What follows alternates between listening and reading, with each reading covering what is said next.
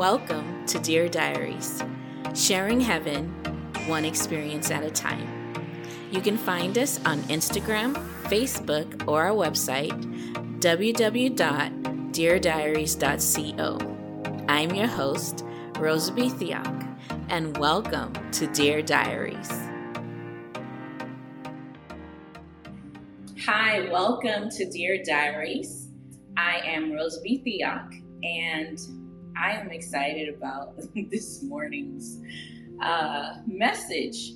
So, you guys know that I don't come on unless the Lord gives me something to talk about. And I started this so that I could share my kingdom experiences, my supernatural experiences with you, so that you are encouraged to not be afraid of the kingdom of God and not be to more I would say my deepest passion is to get more intimate with God, that you would experience the supernatural on a daily basis, that you would be practical in just being able to incorporate Holy Spirit in everything that you do, but also to allow Holy Spirit, submit to Holy Spirit in such a way that you are always in season and you're always flourishing in the way that God has destined for you.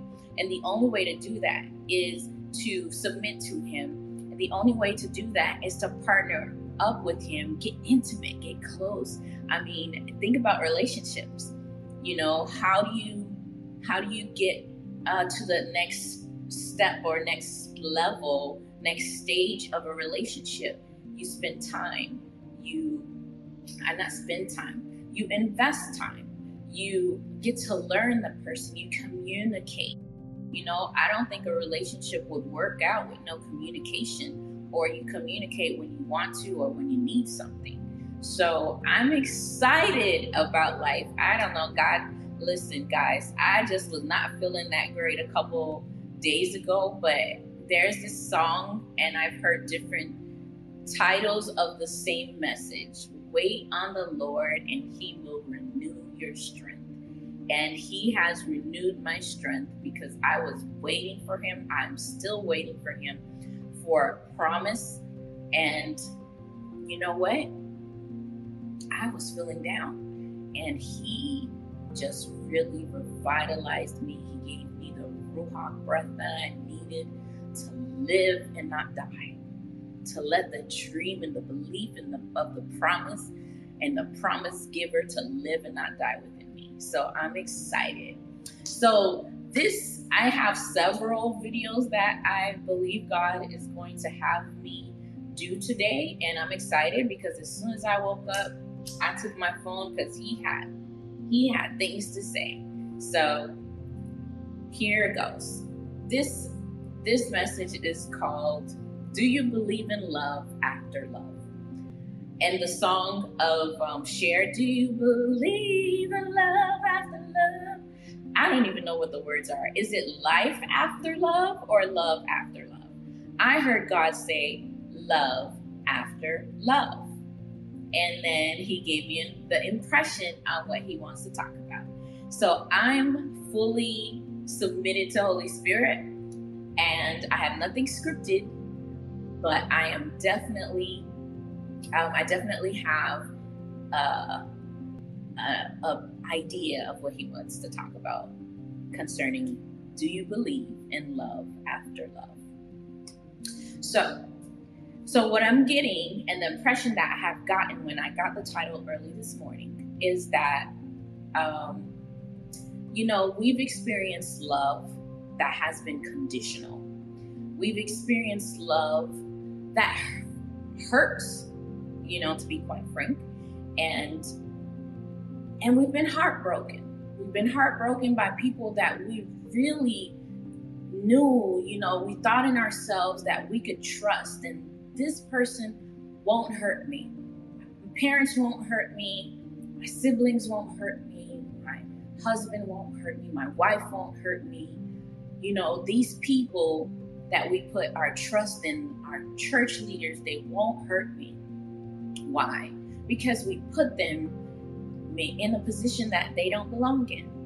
And so when they do the human thing, which is make mistakes or you know they they have their own issues and demons that they're dealing with we get hurt and so god is asking you do you believe in love after love after what you thought love was what he wants you to understand is that his love is totally different his love is unconditional. He keeps loving you after you fall. He keeps loving you after, you know, you turn your back on him. And God has made love such an important message for me, uh, such a life transforming study for me through experience, through um, going through. And he and, and he and he keeps chipping away at the dark hard places in my heart and he keeps telling me forgive. Let it go. Forgive. Forgive. And so you know there's uh, in this season a lot of people are believing for kingdom marriages. I'm believing for kingdom marriage. Um, I don't think anyone should believe for anything else rather than kingdom marriage, to be honest. You want God to unite you with your God ordained spouse. You want God to do it because it's not, God doesn't promise anything will be easy. But I will say for a fact that with God, it definitely would be better than what you would experience outside of Him.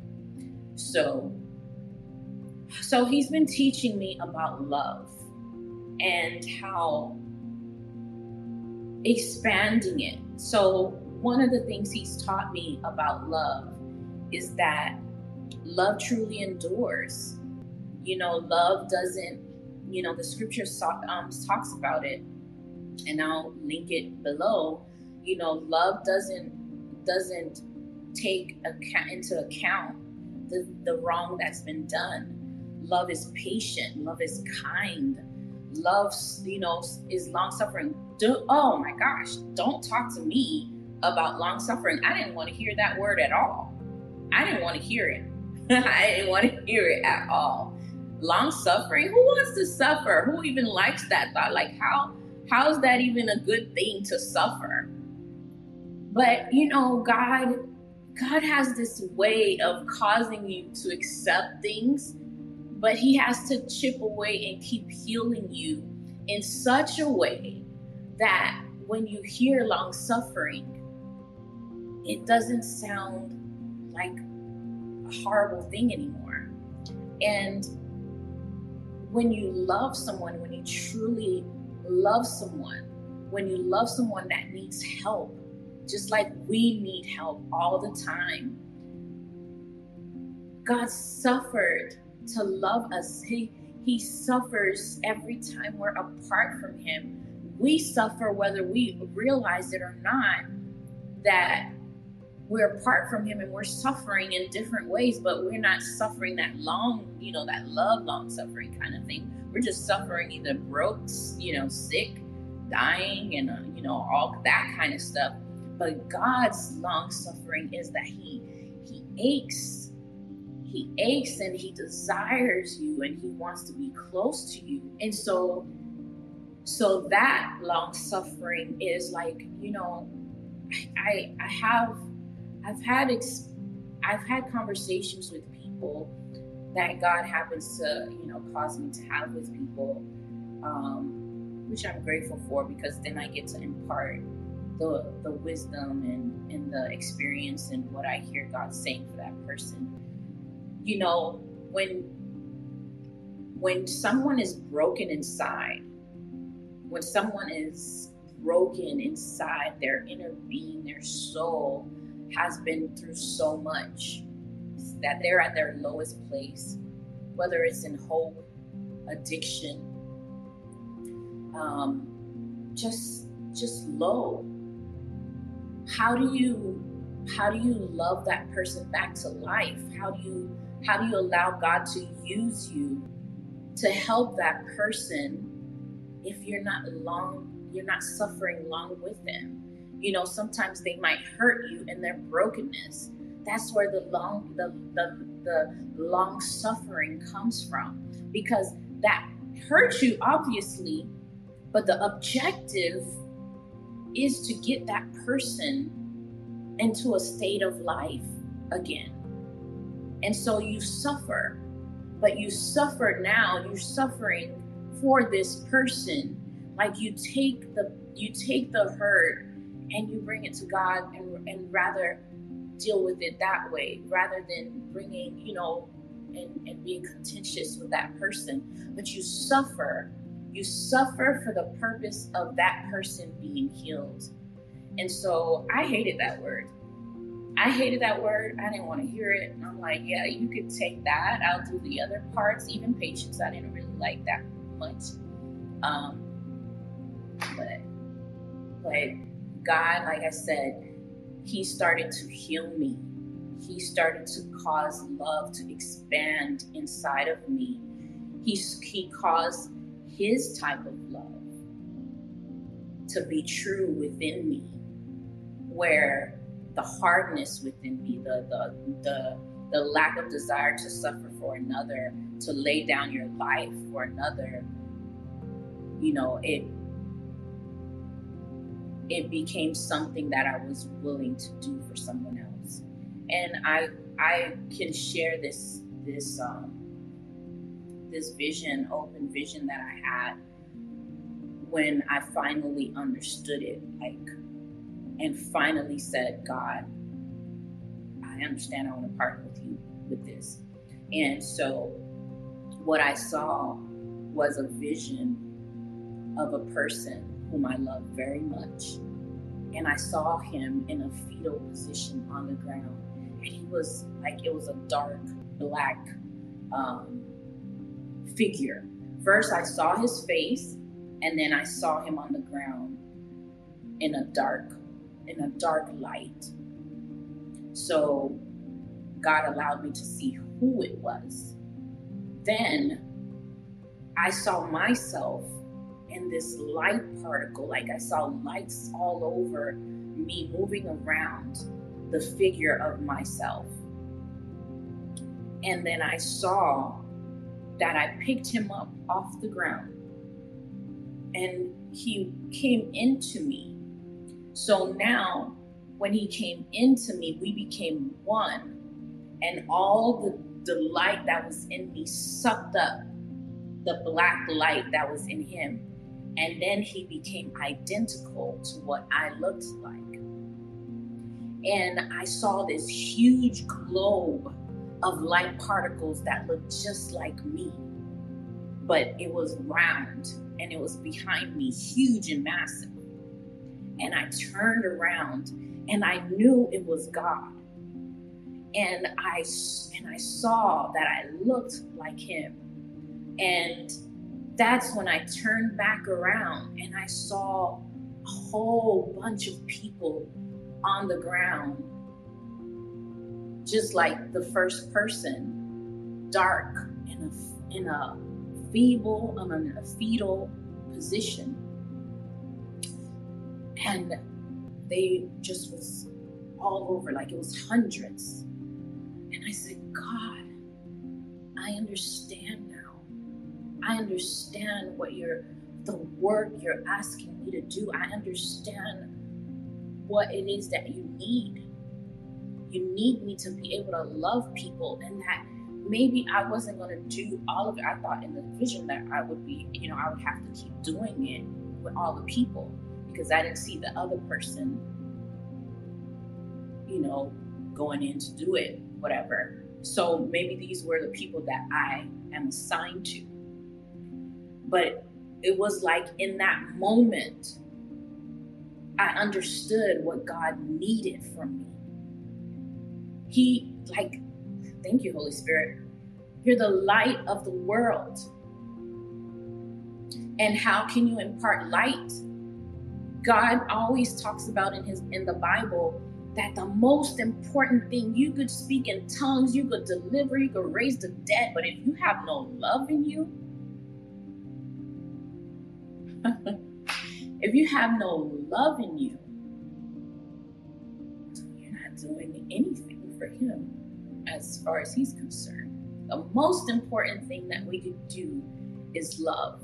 But the most important thing we could do before that is ask God to redefine your definition of love, to heal you of love or hurt from love, so that, you know, my pastor always says, you can't be chained to the floor and think you're going to help somebody chained next to you. So you have to do that inner work for yourself. You have to allow God's love to heal you. You have to show me, God, let me count the ways that you love me. And then what you do with that love, you expand it. You allow it to grow. You allow it to take over your whole body. Then you allow it to take over your home. You allow it to take over the people that you say you love. And you you allow God's love to change you and see opportunities when you can love. And I think I think that if we put the objective of moving forward in love, marriages would be so beautiful.